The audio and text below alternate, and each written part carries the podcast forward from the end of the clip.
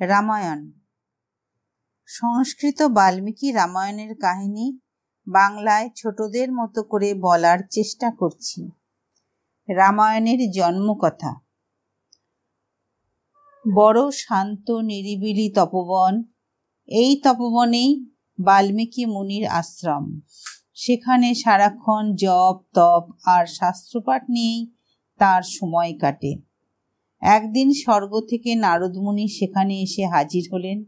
বাল্মীকি তাকে জিজ্ঞাসা করলেন আচ্ছা মণিবর, এখনকার দিনে এমন কেউ কি আছেন যিনি একদিকে জ্ঞানী, গুণী, বীর, অন্যদিকে আবার দেখতে খুব সুন্দর এবং যিনি সচরাচর কারও ওপর রাগ করেন না? কিন্তু একবার রাগলে দেবতারাও ভয়ে থরথর করে কাঁপেন। আছেন কি এমন কেউ? নারদ একটু হেসে বললেন, এমন মানুষ খুব দুর্লভ। তবে একজনের কথা আমার মনে পড়ছে, তিনি ইক্ষাকু বংশের রামচন্দ্র। তার কথা তোমায় বলি। এই বলে তিনি বাল্মীকিকে রামায়ণের কাহিনী সংক্ষেপে শুনিয়ে বিদায় নিলেন। নারদ চলে যাওয়ার পর বাল্মীকি শিষ্য ভরদ্বাজকে সঙ্গে নিয়ে তমসা নদীতে স্নান করতে গেলেন। এমন সময় নদীর ধারে, জঙ্গলের মধ্য থেকে একটা পাখির করুণ আর্তনাদ ভেসে এলো।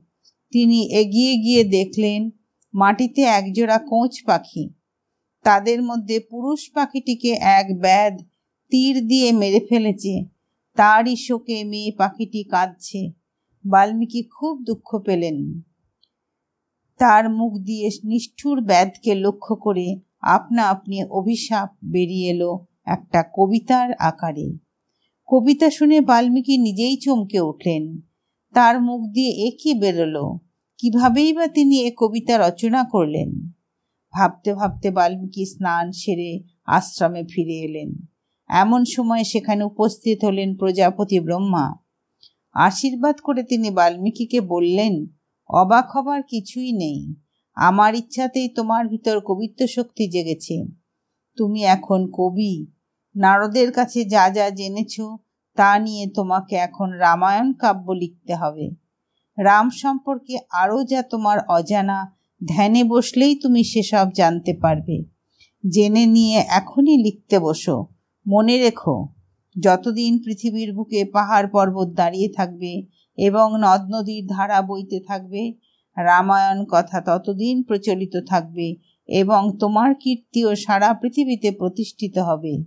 এ কথা বলে ব্রহ্মা অন্তর্ধান হলেন। বাল্মীকি এবার ধ্যানে বসে রামের কাহিনী পুরোপুরি জেনে নিলেন।